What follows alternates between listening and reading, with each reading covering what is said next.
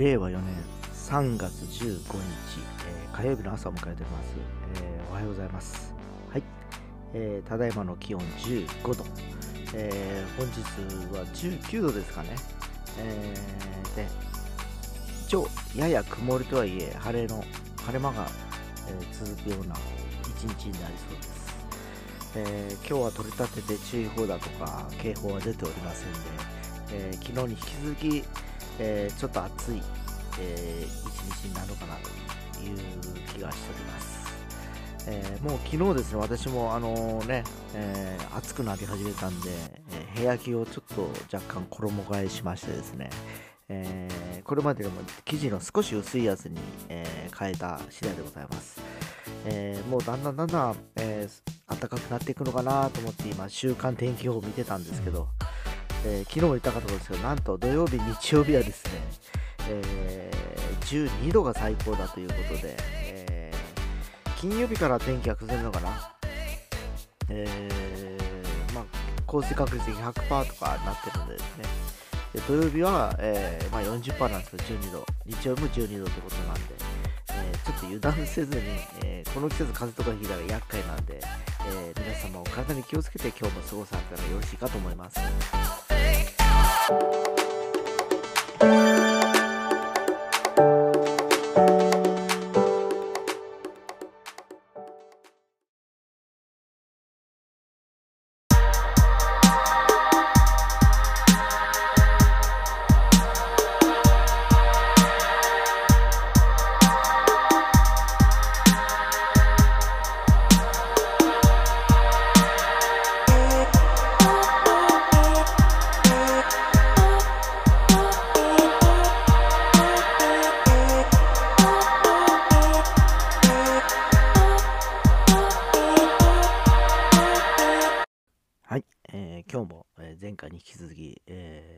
おすすめ久留米ラーメンの話をしようかなと思っております。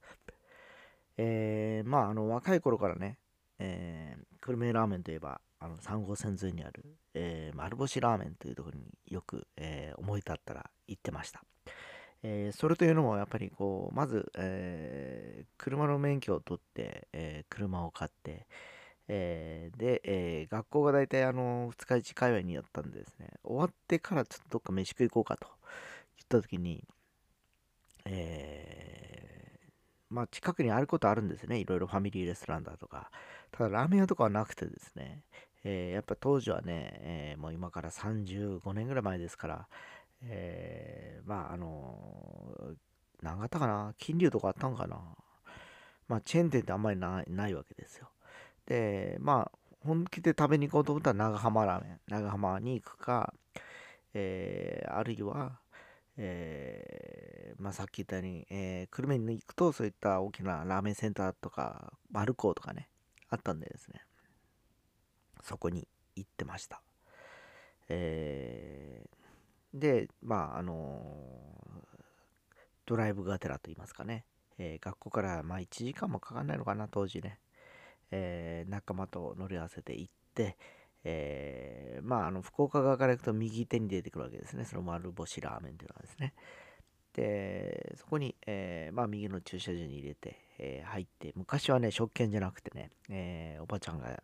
注文取りに来てましてえーまあラーメンと。で小とか大とか確かあったような気がしたんですね。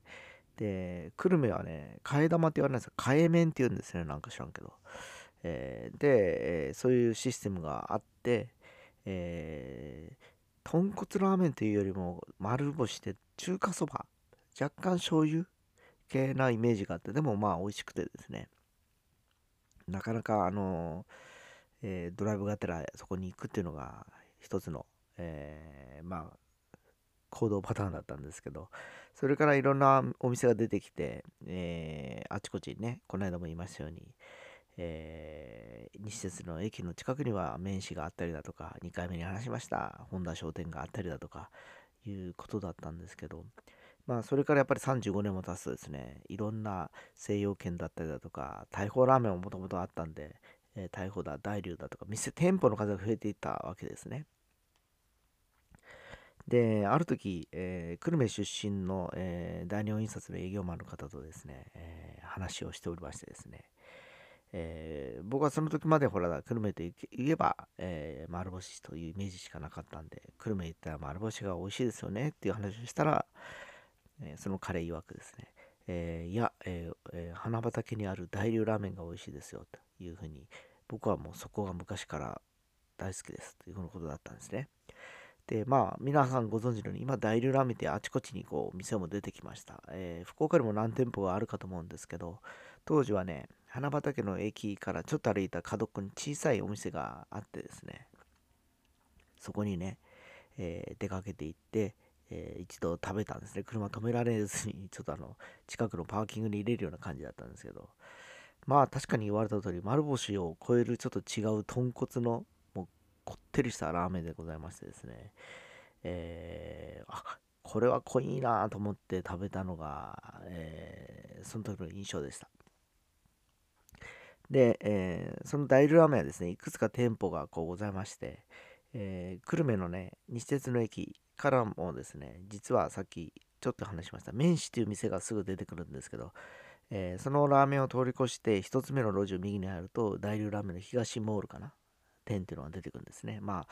えー、席数でカウンターで12席ぐらいしかないんですけど、まあそこにも行ったことあるんですけど、まあ、あの昔のやっぱりね、本店の味に比べたら店が増えたこともあって、若干いろいろ店によってばらつきはあるのかなという感じはするんですけど、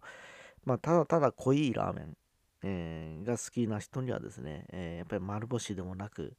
えー、また麺子よりも濃い、え大流っていうのはありなのかなと思っております。まあ、あのたまにね、食べたくなるんですよ。これもあの、福岡の長浜ラーメンみたいなもんでですね。で、まあ、さっきも言いましたように、えー、激戦区の中、えー、駅から一応歩いていけるということなんでですね、えー、まあ、大流ラメンツは久留米とかだけじゃなく、鳥栖にあったりだとか、えいくつかね、店が分かれてあると思うんですね。えまあ、あの、筑後会はいろいろ点在してると思います。あの、東愛海だとかね。あとはね、まあ、あの、久留米市の郊外とかにはあると思うんですけど、えー、まあ、福岡でもしね見、かけられることがあったら、一度寄ってみられたらどうでしょうか。まあ、あのね、えー、好き好きはまあ、それぞれ違うと思うんですけど、まあ、ちょっとこってり濃いラーメンが好きな人にはいいのかなと思って、今日、大量ラーメンを紹介いたしました。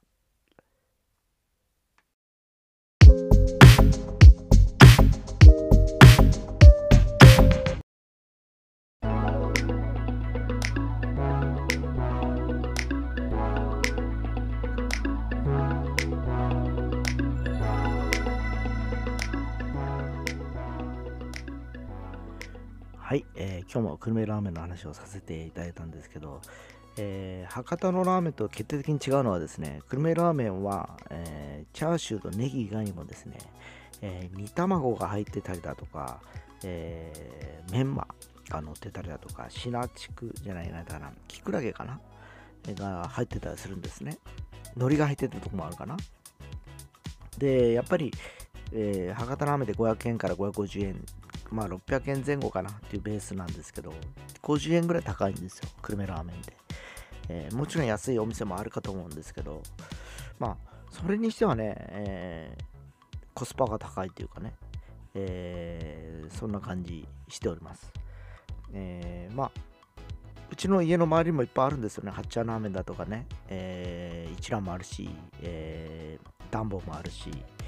えー、一風堂もあるしっていう感じで激戦区なんですね。えー、でもまあ、あのなんちゅうかな、まあ、どこもそんな変わらないっていうのがちょっとした僕の印象なんですね。一蘭も一風堂も八ちゃんも、えー、ダンボもね。要は好き好きだなと。要はこの4、5店舗、どこが一番自分に合うかというところかなという感じがしております。でね、結局そうなってくると、あとはコスパというところになってくるんですけど、まあ、ご存知のように、福岡のラーメン屋ではね、200円台というところが数店舗あったりします。えー、まあ、もちろんその値段がとっていうか、まあ、それなりなんですけど、えー、そんな200円台のラーメン屋でも僕も好きなラーメンがあったりするわけですね。まあ今度機会あったら今度コスパのいいラーメン屋の話もしようかなという気がしております。まあ皆さんも機会あればぜひ久留米に行って、えー、いろんなお店食べてみてはいかがでしょうか。